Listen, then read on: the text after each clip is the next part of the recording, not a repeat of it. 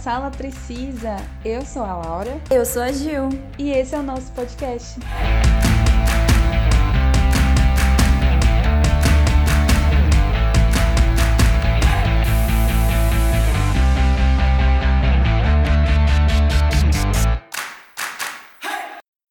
Sabemos que não está fácil para ninguém ficar tanto tempo cumprindo o distanciamento social, para quem ainda está cumprindo, né?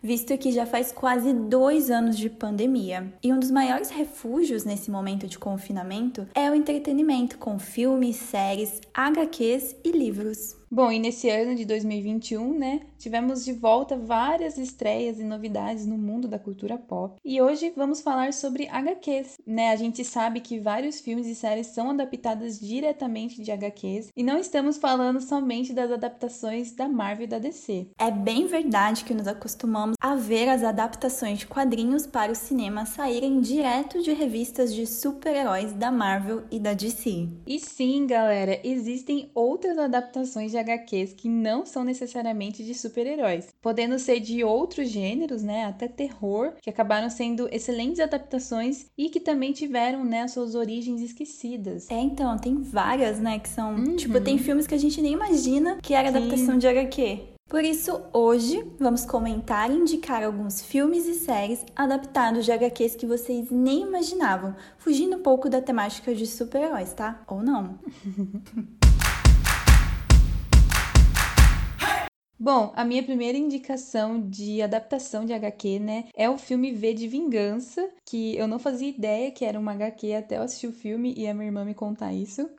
Nossa, eu não sabia total que era uma HQ, porque eu só vi o filme, né, então... É, então, eu também nunca li, vou ser sincera com vocês aqui, mas eu, eu nunca li a HQ, né? Mas é, O V de Vingança é um dos filmes que tá no meu top 5 de filmes que eu mais gosto, né? Top 5 da minha vida, assim. E esse filme é muito, muito bom. Eu acho que tipo, é necessário todo mundo assistir. E é um filme que se encaixa, eu acho que em várias épocas de anos, né? Ele é um filme de ação e suspense de 2005. Foi dirigido pelo James McTaggart, não sei se é assim que fala e produzido pelo Joe Silver e também pelas irmãs Wachowski. Isso é uma novidade para mim, não sabia.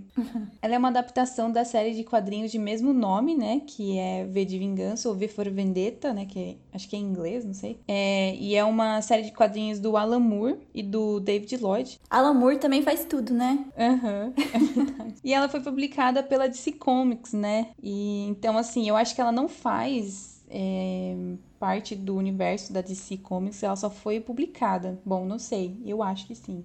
É, eu também acho. Acho que ela não tem nada a ver com os super-heróis, sabe? Uhum. E para quem nunca assistiu o filme, né, ela se passa na Inglaterra, num futuro distópico, onde está acontecendo um regime totalitário. E na Inglaterra vive a Eve, que é interpretada pela Natalie Portman, e ela é salva de uma situação de vida ou morte por um homem mascarado, que a gente passa a conhecer pelo codinome de V. Ele é extremamente carismático e habilidoso na arte de combate e da destruição, e ao convocar os seus compatriotas é, a se rebelar né, contra a tirania e a opressão do governo inglês, o V ele provoca uma verdadeira revolução na Inglaterra inteira. Aí, enquanto isso, a Eve, né, que é a Natalie Portman, ela tenta é, saber mais sobre o passado do Vi. Ela fica é, presa por um tempo lá onde ele meio que mora, né? Eu acho que é assim. Uhum.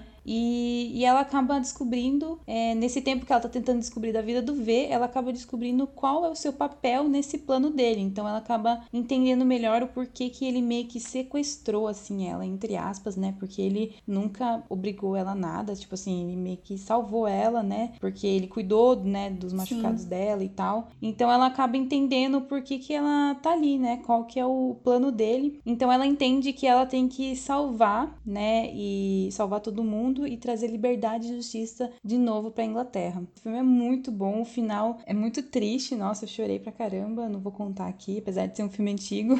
Ia falar pra você comentar porque eu não lembrava, mas é, não dá spoiler. Só, ó, só vou tentar lembrar você um pouco, assim, é que o Vi, ele acontece aquela revolução final onde todo Sim. mundo usa a mesma máscara que ele usa, né? É, Porque, assim, o Vi, ele passou por muita coisa, né, na, é, na juventude dele e ele acabou sendo, é, é, ficando com o rosto deformado, né? Ele foi violentado e tal, e daí por isso que ele usa aquela máscara. Então tem aquela revolução final lá, que todo mundo usa a mesma máscara que ele, todo mundo sai na rua, e é quando um político importante importante lá pra Inglaterra. Não sei, eu não lembro se era um ministro, alguma coisa assim. Ele vai falar e daí acontece um. Tem aquele grande acontecimento na hora que o cara tá falando. Hum, se for que eu tô pensando. Acho que é, porque é uma imagem clássica, não é? Do filme. Uhum, sim. Ah, então deve ser essa cena mesmo. É, que daí tem a cena também Uhum. dela conversando com o V lá no metrô e, e tal. Ah, Enfim. verdade. É. É triste. É, lembrou? então, é muito bom esse filme. A Natalie Portman, ela tá excelente como atriz, porque ela raspa a cabeça. Sim, verdade. Então, é, é muito legal, assim, tipo, ver a atuação dela, né? E na hora que ela tá... Tem uma parte que ela encontra um, um papel, assim, minúsculo. E ela começa a ler a história de uma mulher, né? Que ela conta... Essa mulher tá contando a história de vida dela, que ela ficou no mesmo lugar, né? Da Ivy ali, onde ela tá meio que presa, assim, né? E daí também é muito triste ver essa história que a Ivy tá lendo, né? E a gente acaba descobrindo depois de um tempo que foi real, que essa história aconteceu de verdade, que a, a pessoa que escreveu no papel, ela não inventou aquilo, sabe? Aham. Bom, e V de Vingança, pra quem quiser assistir, tá disponível na Globoplay.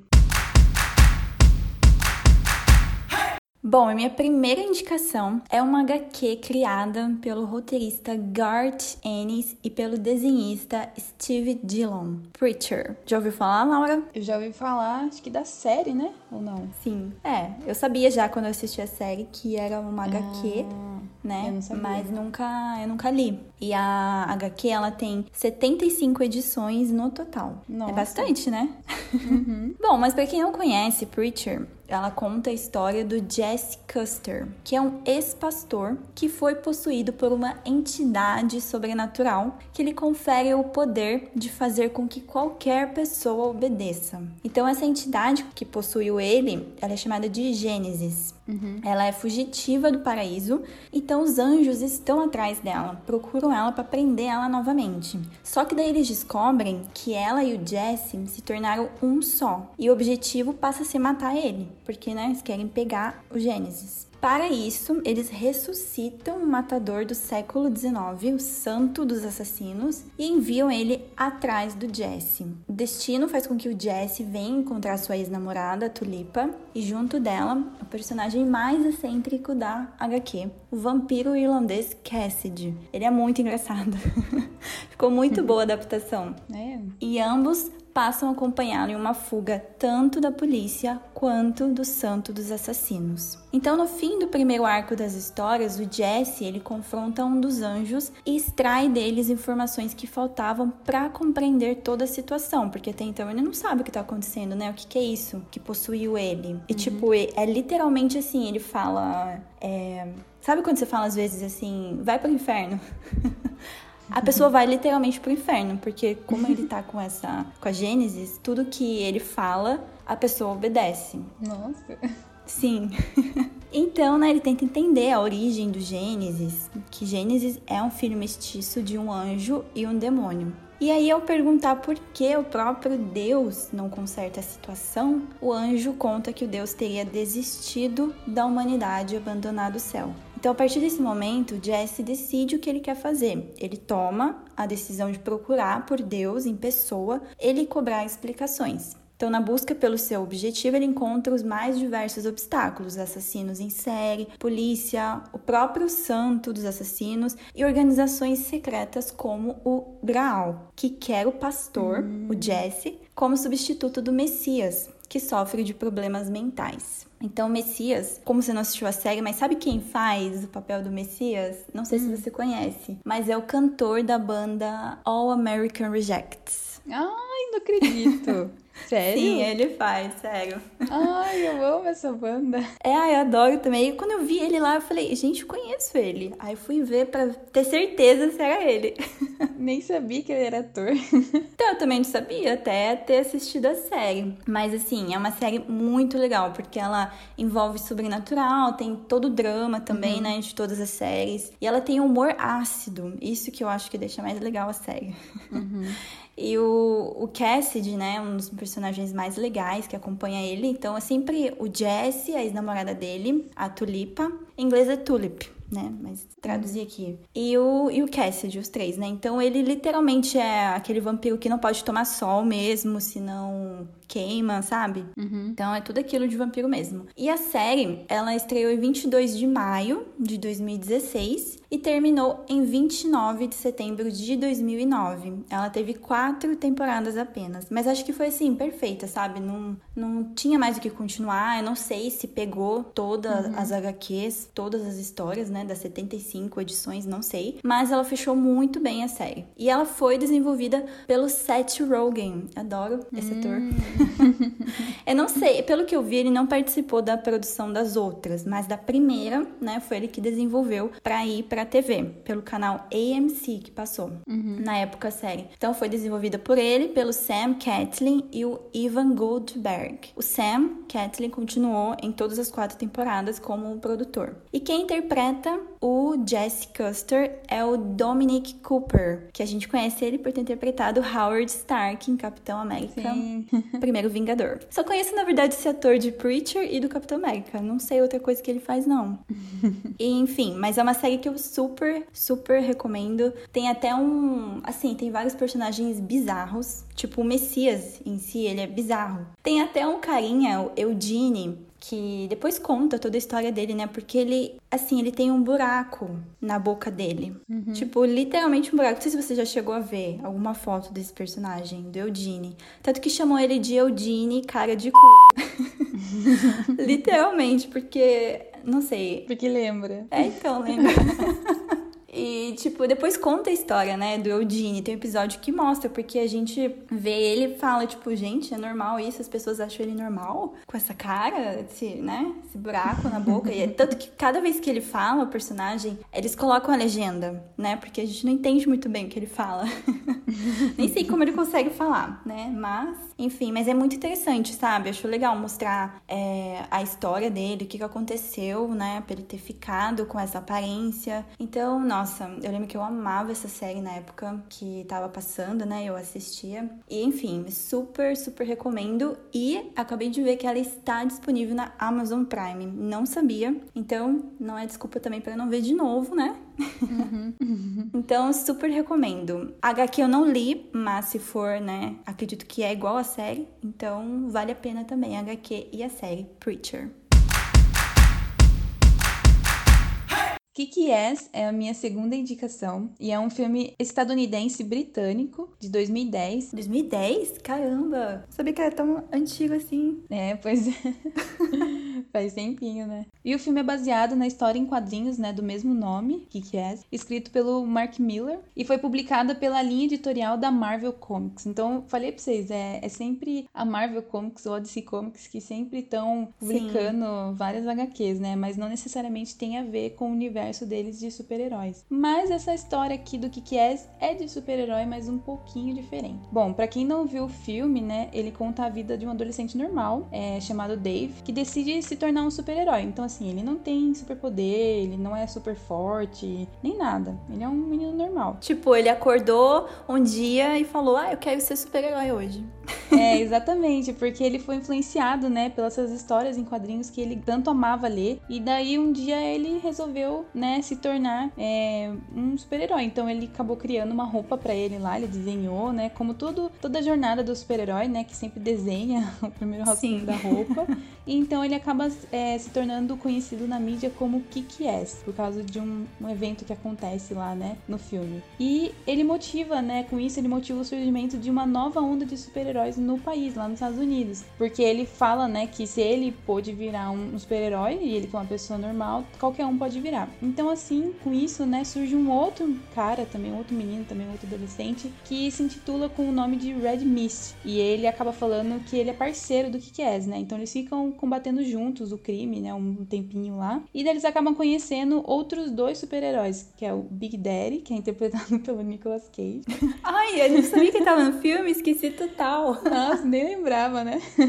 e a filha dele, a Hit Girl. E o Big Daddy e a Hit Girl, eles já vivem no dia a dia deles matando mafiosos, né? Então eles já estavam um pouco mais acostumados do que o Kiki é. Só que daí um dia, um tal de Frank D'Amico, ele arma uma armadilha para os heróis, né? E o Kiki é, ele tem que provar, então, para todo mundo que não precisa de superpoderes para você virar um super-herói de verdade. Então ele acaba é, passando por uma situação lá que ele tem que mostrar que você só precisa ser inteligente, né? E é lógico ter um pouco de força, assim, mas ele mostra que você não precisa, não precisa ter superpoder. Você é só você ser inteligente que você vai conseguir sair daquela situação. E uma curiosidade sobre Kick-Ass é que foi a primeira HQ que eu li, sabia, Gil? Sério? Ai, que legal, não sabia. Então, foi o nosso amigo Kenji, como sempre.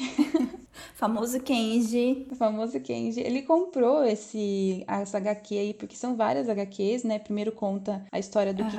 Né? Depois conta a história da... Tem, tem umas HQs da Hit Girl, porque daí ela acaba é, meio que virando parceira dele no futuro, assim. Depois ela tem uma HQ só dela. Mas o Kenji comprou, não sei na onde que ele comprou, até preciso perguntar para ele como que foi que ele achou, né, essa HQ. Mas eu sei que um dia eu tava na casa dele, eu gostei da capa.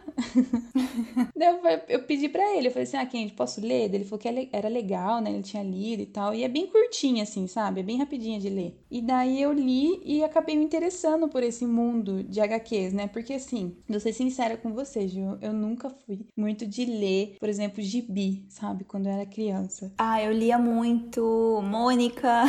Então, a minha irmã sempre ah, foi adorava. essa pessoa. Eu pegava as é, os gibis e eu ficava só passando a imagem, sabe? Tipo, eu tinha uhum. muita preguiça de ler e tal, porque eu achava que gibi era um pouco comprido. Olha a minha ideia.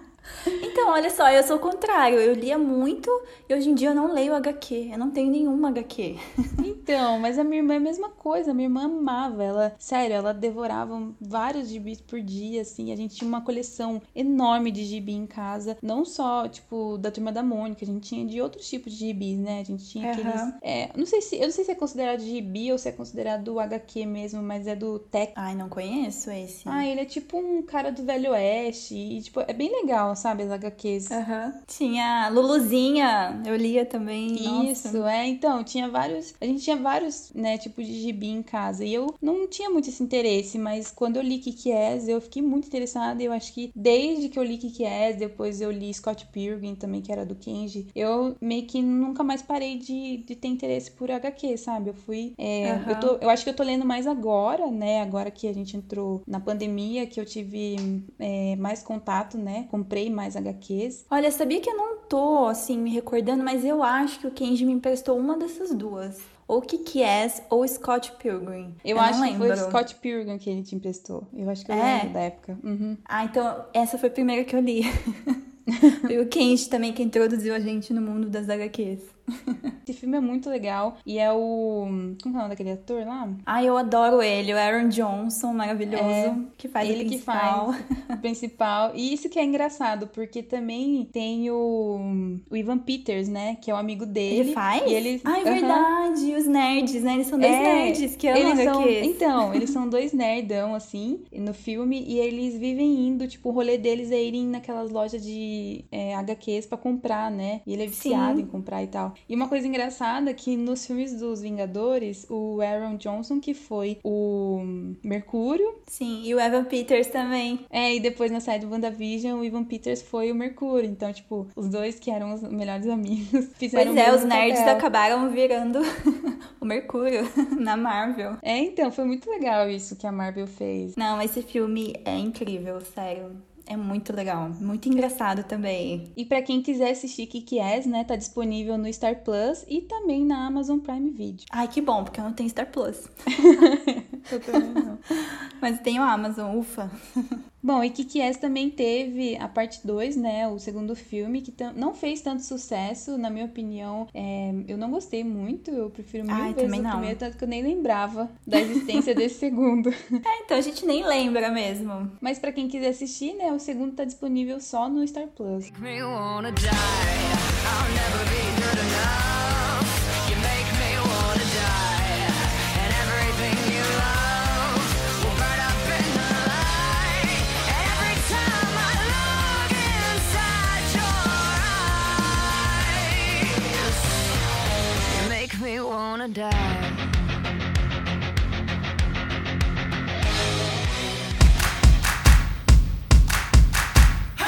E minha segunda indicação é Constantine, criado por Alan Moore. Olha ele aí de novo, maior criador de personagens da DC. Sim. Stephen Bissetti e John Totelban. O personagem John Constantine apareceu pela primeira vez como figurante. Sim, eles criaram Constantine como um personagem figurante da revista própria do Monstro do Pântano. Que até comentei com você, né? Viu uma série uhum. da HBO Max. Ah, da HBO? Uhum. Mas então, o Constantine, ele aparecia, né, na HQ do Monstro do Pântano. Uhum. E as histórias do John são geralmente ligadas ao ocultismo, magia e sobrenatural. Então, né, eu amo essas coisas. Constantine enfrenta demônios, vampiros, fantasmas, entre outros seres do sobrenatural. Na maioria das suas aventuras, ele conta com a ajuda do seu amigo taxista, o Chess, com quem briga constantemente. Já tendo mesmo enganado o diabo para poder escapar de um câncer de pulmão, John Constantine é um mago individualista que não hesita em insultar anjos, fazer gestos obscenos aos demônios e arriscar vidas alheias, tendo apenas como objetivo salvar a própria pele. Então, tipo, o personagem só pensa nele, né? Uhum. E em 2005, a HQ foi adaptada para um filme com Ken Reeves interpretando John Constantine e é por isso que eu não, não curto Ken Reeves. Eu não sei, gente, o que, que aconteceu. foi o primeiro filme que eu assisti com Ken Reeves, porque até então eu nunca tinha visto Matrix né? Eu só fui ver recentemente. Eu tava uhum. enrolando porque eu sabia que não ia curtir e não curti, óbvio. Mas então, aí eu não sabia, né, que Constantine era uma HQ quando eu fui assistir em 2005. Aliás, eu era criança quando eu assisti. Foi até um filme que eu comprei pirata, sabe? Na época lá que vendia nos plásticos. Uhum. A galera passava a vender na casa filmes piratas. Pois é. Errado, né? Mas eu comprei. Na época, eu assisti. Eu não lembro se eu curti. Eu acho que eu não curti muito o filme porque eu nunca reassisti E como eu falei, né, não curti o Ken Reeves já nesse filme, não sei. E no filme, o Constantine ele ajuda uma policial a investigar o suicídio da sua irmã gêmea. O filme é levemente inspirado no arco das histórias Hábitos Perigosos, em que o Constantine descobre que tem câncer de pulmão porque uhum. ele fumava 30 cigarros por dia desde os 15 anos. Gente, é muita coisa, né? Sim. então, no filme, ele já estava meio que no estado terminal. Você viu o filme, não viu, Laura? Eu vi, acho que, mas eu vi uma vez só na minha vida, por isso que eu é, não lembro direito do filme. E esse aspecto, né, dele é, estar em estado terminal é mantido em segundo plano até o momento final do filme, onde John demonstra suas capacidades de persuasão e ele obriga Lucifer a aceitar um acordo onde ele troca sua alma pela alma da irmã gêmea, livrando ela do inferno. Então essa atitude dele é, olha, já tô dando spoilers do final, tá? Sendo essa atitude considerada como sacrifício de boa vontade, o John ele consegue atingir o seu objetivo de conseguir sua própria alma o acesso direto ao céu, escapando do inferno. Então Lúcifer ele é forçado a decidir entre perder a alma de Constantine ou salvá-lo da morte, a fim de ter uma chance de recuperá-la caso John peque novamente em sua vida. Pois nesse momento Lúcifer diz dar a chance de John provar novamente que seu lugar é no inferno. Dessa forma, Lucifer remove o câncer dos pulmões de John, que assim ressuscita pela segunda vez. Então, John era muito esperto, né? Uhum. Só que na HQ tem algumas diferenças né, entre o filme e a HQ. Na HQ, o Constantino ele vive em Londres, na Inglaterra. Uhum. Tanto que ele tem o sotaque. É, então. E no filme é em Los Angeles, nos Estados Unidos. Uhum. E o ator que faz ele, o Ken Reeves, ele é moreno, de olhos puxados.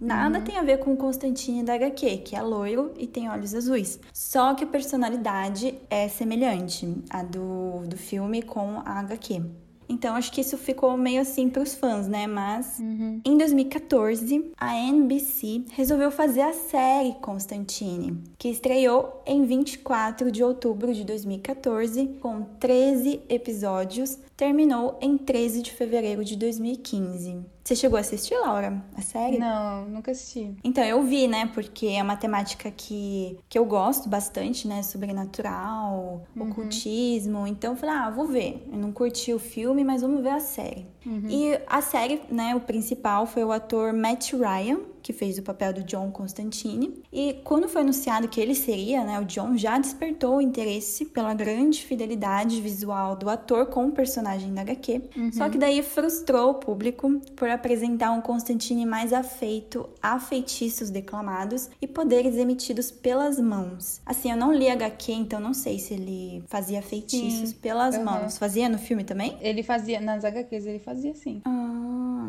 além de apresentar enredos sobrenaturais genéricos, bem diferente da personalidade contida na HQ e histórias adultas, frequentemente polêmicas. E também uma diferença, né, que os fãs não gostaram, que ele não podia fumar explicitamente na série, né, uhum. porque na HQ ele fuma direto, no filme também, uhum, porque a série era exibida em TV aberta nos Estados Unidos, então é meio uhum. que hum. proibido isso. Acho que influenciar as pessoas a uhum. as pessoas achar que é normal fumar 30 cigarros por dia.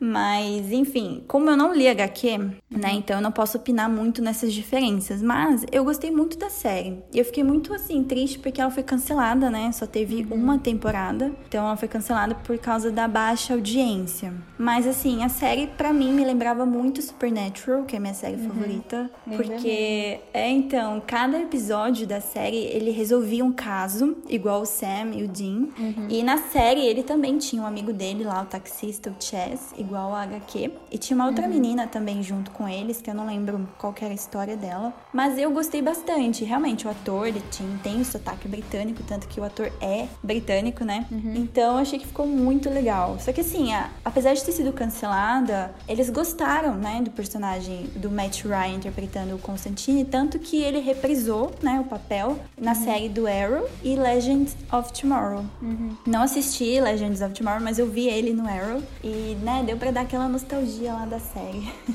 Uhum. Foi muito legal. E depois que foi cancelada a série, teve a série animada. Tanto uhum. que é ele que faz a voz. É, né, do, do personagem na série animada, que daí sim, é, eu vi comentários, né, de fãs que falaram que daí é um pouco mais adulta, um pouco bem assim, mais sim. parecida com o HQ, mais sombria é e tal. É, então. Mas fica a minha indicação. Eu recomendo mais a série, né? Eu curti mais a série do que o filme, mas foi o filme Constantine foi um dos filmes que acho que a, a, abriu a carreira, né, do Keanu Reeves mais ainda ou não, do, ah. do que. Matrix. Ou foi Matrix mesmo? Eu acho que foi Matrix, né? É, é que eu vi um comentário, né, sobre isso, de, de Constantine. Mas, assim, né, fica é interessante assistir o filme, ver a série, né, ver algumas diferenças que teve. Também ler HQ, eu queria muito ler HQ. Antes, uhum. a HQ dele não era chamada de Constantine, era chamada de... Hellblazer? Era chamada de Hellblazer. Aí depois que mudaram pra Constantine, uhum. né, porque eu acho que fez muito sucesso o personagem. Mas fica a minha indicação de Constantine, um filme de 2005, e a série da NBC de 2013. Opa, de 2014. então, é, em 2017 teve uma animação né, da Liga da Justiça Sombria, que foi a primeira vez uhum. que a gente viu né, o personagem do Constantine. E é igual você falou, ele era britânico, com total sotaque, era loiro, né? E ele sempre é, teve, assim, tipo, um ar mais sarcástico, ele fazia umas piadas, sabe? É, umas tiradas assim. E ele também se achava achava muito por ele ser bonito, por ele ser loiro de olho azul, então... É, na série mostra um pouco disso, ele se acha mesmo, tem um ar superior. é, então, ele, ele é sempre assim, então foi a primeira vez que eu vi, né, o Constantine, uhum. foi na Liga da Justiça Sombria em 2017, depois teve um outro filme, né, da Liga da Justiça Sombria em 2020, que o Constantine apareceu de novo e ele teve mais é, participação importante, né, tipo, teve o envolvimento dele, então com a ajuda dele, eles conseguiram, tipo, matar lá o, o vilão do filme, né? E eu acho ah, que depois que disso, é, depois disso, com a, com a série de TV que teve, ele ficou mais famoso ainda e resolveram, né, dar um, uma série de animação só pra ele. E é tipo um personagem que é, é muito legal nas animações e, e, nas HQs também, por causa que ele sempre tá junto no mesmo arco do Batman. E o Batman, tipo, é sempre um cara sério, meio chatão, assim. E o Constantine, ele sempre dá umas tiradas, né? E. Mas eu também recomendo muito as animações pra ver, né? O Constantine é, é muito legal. Eu acho que tá disponível na HBO, né? Porque porque são, são animações da Warner. Uhum. Então é bem legal também. É, eu tava refletindo aqui, será que o Constantine é o Doutor Estranho da DC? Então, parece bastante, sabe, o visual, porque ele faz um movimento assim, tipo com a mão, onde sai o poder dele, é meio redondo também, é bem parecido, sabe? É, apesar do, da roupa não ter nada a ver, né? Eu acho que a roupa do Constantine, pelo menos na série, lembra muito a roupa do Castiel em Supernatural. Sim, é, Aquele casaco, sabe? Muito uhum. igual. Bom, e a minha última indicação, a gente já falou uma vez aqui, né, em algum episódio, mas eu vou repetir porque eu gosto. e que é a Riverdale, né, que é uma série de televisão americana de drama adolescente, baseada nos personagens da Art Comics. Bom, e a Art Comics, ela é uma série de histórias em quadrinhos com o personagem Art Andrews. O personagem apareceu pela primeira vez em Pep Comics número 22, em 1941. Antigo, hein? E o Art provou ser popular popular o suficiente para garantir a sua própria série de livros em quadrinhos, né? E começou a ser publicada no inverno de 1942 e durou até junho de 2015. Uma segunda série começou a ser publicada em julho de 2015, apresentando uma reinicialização do universo do arte, né? Com uma nova estética de design de personagens e também um novo formato de história e roteiro um pouco mais maduro, né? Ah, legal. Que era mais voltado, né, para leitores mais velhos, adolescentes e esses jovens adultos contemporâneos contemporâneos. A gente. e esse formato, ele é totalmente diferente das publicações anteriores. Bom, e a série, né, de TV, a Riverdale, ela estreou em 2017, tem seis temporadas atualmente, com 76 episódios, e ela acompanha um grupo de adolescentes, né, formado pelo Art, né? Que é igual esse personagem que eu falei. Ele também tem os amigos deles, né? Que é a Beth, a Verônica e o Jughead Jones. Todos eles são alunos do ensino médio. E depois de uma trágica perda, né, o Art ele embarca em uma jornada para realizar o seu sonho de se tornar um grande músico, mas ele vai precisar, né, da ajuda dos seus amigos que às vezes só atrapalham ele nesse sonho.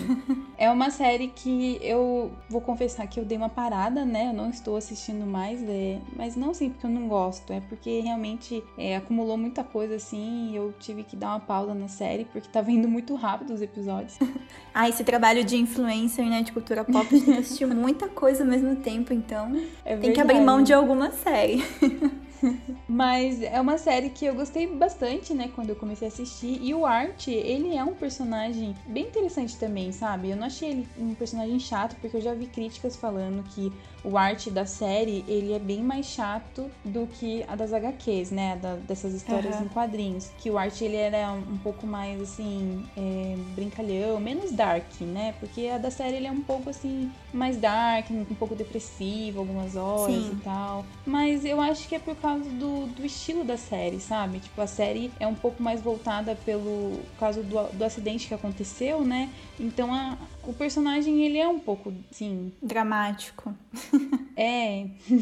mas você... Você parou em qual temporada? Putz, eu nem lembro, Gil, mas eu acho que foi na quarta temporada. Das fitas? É, foi antes de dar aquela pausa que eles deram por causa da pandemia. Ah, mas você chegou a ver a, a parte da fita, então? Que tinha umas fitas que eles estavam recebendo. Eu vi. Ah, tá. Uhum. É, então, eu, eu continuei assistindo, né? Eu assisto Riverdale desde que estreou, eu gosto bastante, porque ao mesmo tempo que é adolescente, né, eu curto coisas adolescentes. Uhum. É, tem muito mistério, tem suspense, né? Mas tem muitas coisas assim, sabe? De assassinatos que eu curto bastante. Uhum. Ainda mais a segunda, lembra da segunda temporada que tinha uhum. aquele assassino? Então, Sim, nossa, tinha todo solta, aquele mistério. Né? É, eu não lembro o nome dele, é o assassino do Capuz Preto, não é? É, isso mesmo. Black Hood, não é? Isso. Nossa, era muito interessante. Só que assim, eu confesso, Laura, deu uma decaída, né? Assim, eu achei que na terceira já deu uma decaída. Você viu a terceira, né? Sim. Aquele do uhum. jogo. Deu mesmo. Apesar de ser muito interessante o tema, esse jogo das gárgulas, não uhum. sei, não foi muito bem executado. Mas aí agora deu uma decaída mais na quinta. não estou desmotivando você a continuar. Acho que você tem que continuar. Tem alguns episódios que não precisavam ter, sabe? Que realmente são só pra, tipo, só pra ter mesmo ali, pra ficar um a mais. Mas uhum. tem um outro episódio que são muito bons sabe? Que você fala, tipo, nossa, meu Deus. E nessa temporada, tá, tá na quinta, né? Tá acabando já, aliás. Acho que eu tô no episódio 17 da quinta já. Tem um assassino misterioso também que mata meninas que andam na estrada sabe? Tipo caminhoneiros. Então, o legal é que finalmente, lá, eles saíram do ensino médio.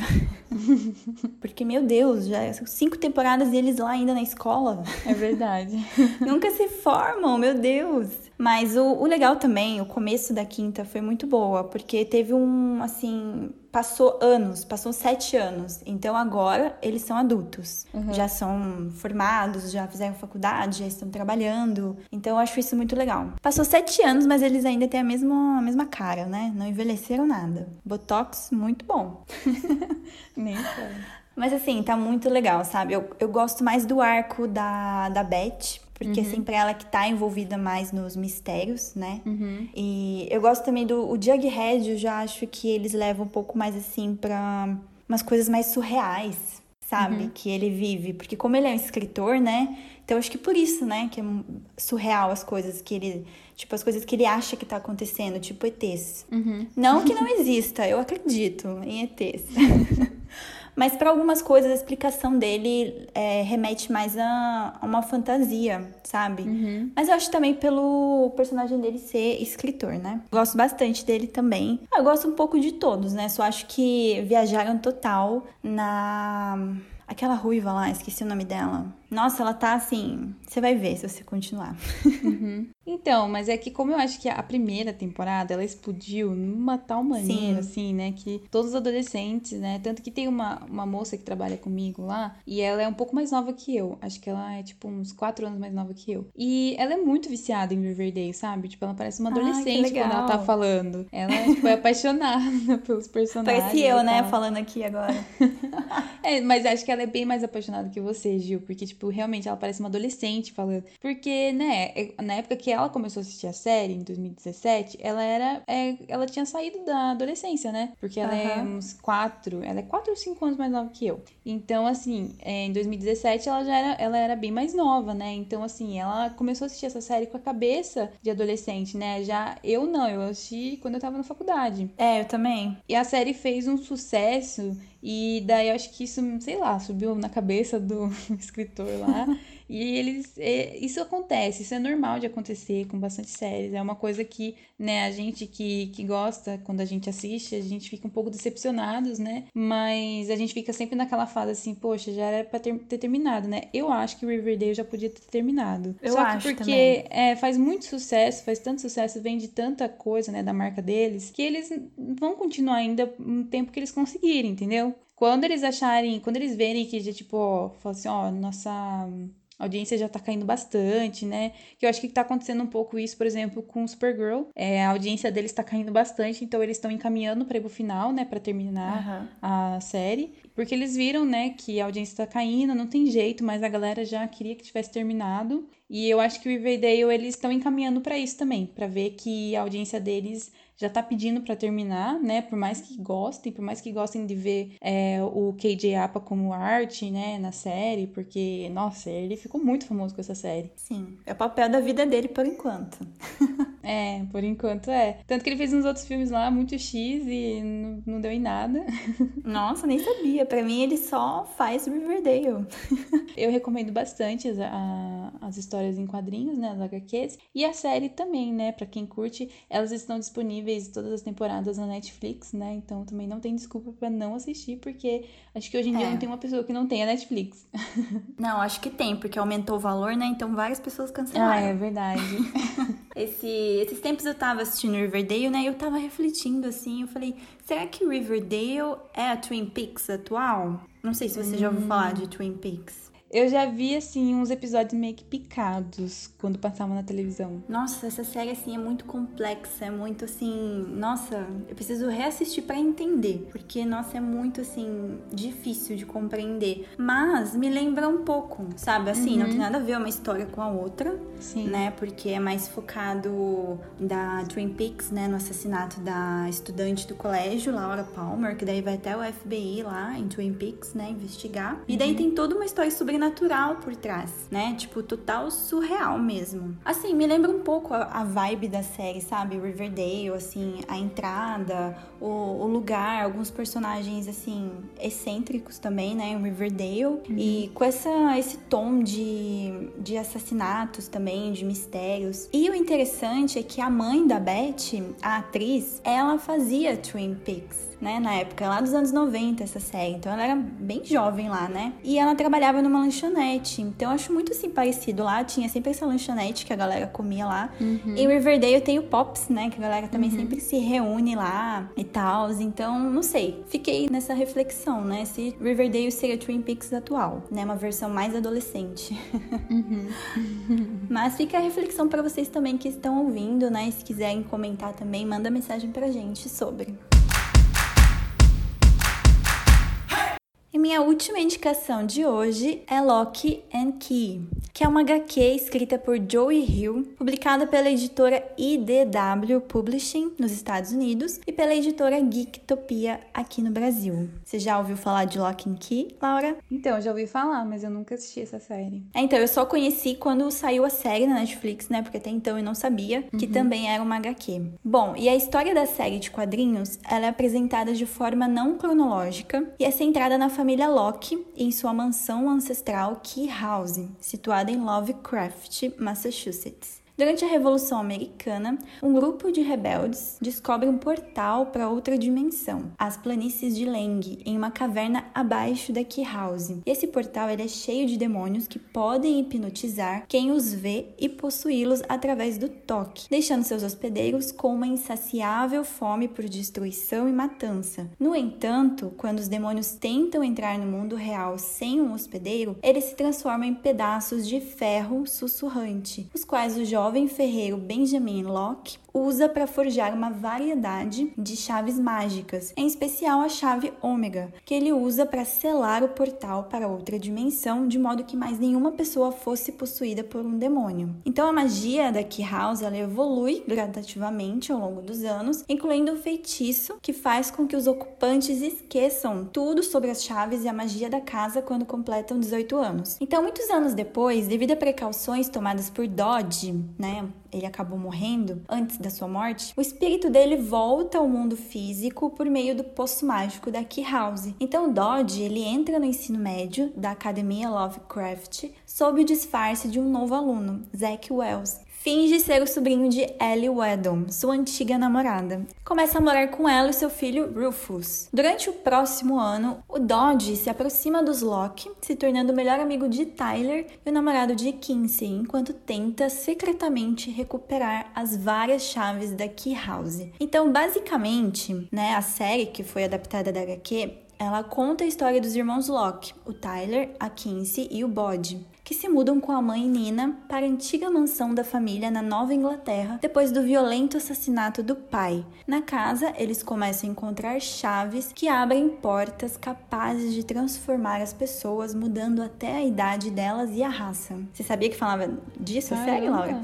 Não sabia, não fazia ideia. então, eu nunca li a HQ, eu só vi algumas imagens, né? Tanto que você procurar na internet tem algumas imagens da HQ. Tem, uhum. óbvio, várias diferenças entre a HQ e a adaptação para a série, mas vendo as imagens da HQ e a série, eu achei que a série não foi tão assim. Ai, não sei explicar, violenta igual a HQ, sabe? Eu achei que uhum. é, adaptaram um pouco mais infantil, não sei, para um público mais infantil a série, né? Então uhum. ela não é tão explícita igual a HQ, porque assim, tem uma chave que é a chave da cabeça, uhum. que ela literalmente na HQ, ela abre a sua cabeça como se fosse uma tampa, sabe? Pela metade, uhum. assim, abre e você consegue ver dentro da cabeça da pessoa, tudo que tem lá. Então tem até uma imagem que, apesar de ser desenho, eu morro de medo dessa imagem.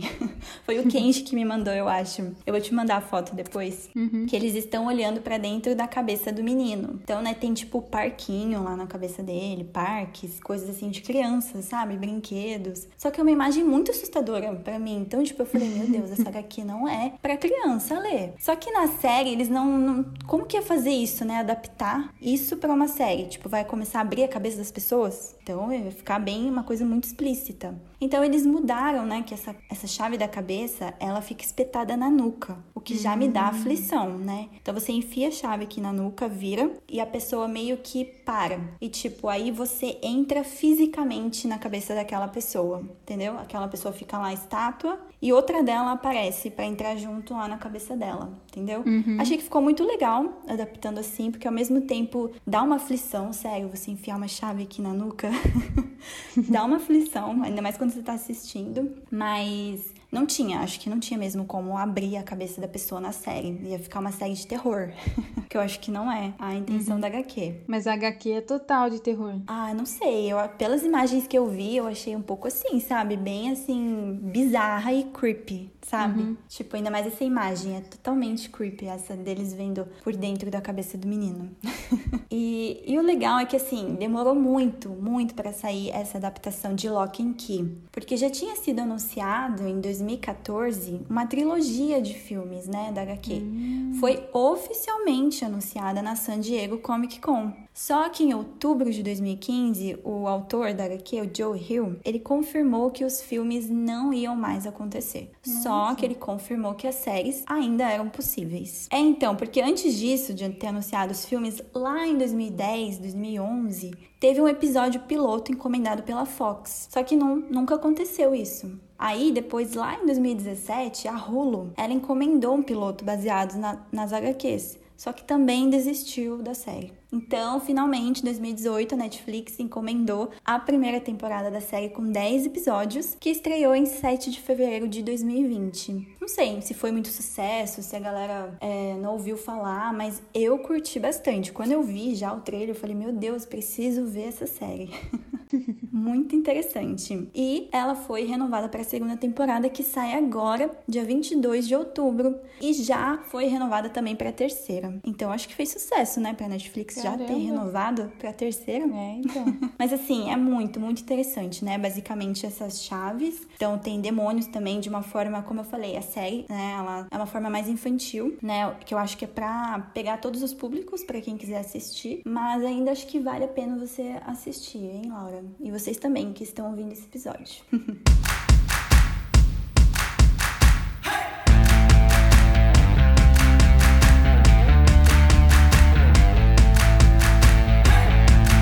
então é isso. Essas foram as nossas indicações de algumas séries e também filmes que foram baseadas em HQs, que não são necessariamente aquelas HQs famosas, né, da Marvel, DC, de super-herói, enfim. Mas existem outras também adaptações que acredito que vocês também conheçam, né, como por exemplo Homem-Aranha. Ah, Gente, não sabia? Sério. Mas também tem Atomic Blonde, né? Aquele filme muito bom com a Charlize Theron, que acho que quase ninguém sabia. Eu não sabia que era HQ. Tem também o Máscara, essa eu não fazia ideia que era uma HQ. Você sabia, Laura? Eu também não. Pois é. Também tem Kingsman, que é um filme baseado também numa HQ. Maravilhoso filmes, eu não sabia também que era HQ.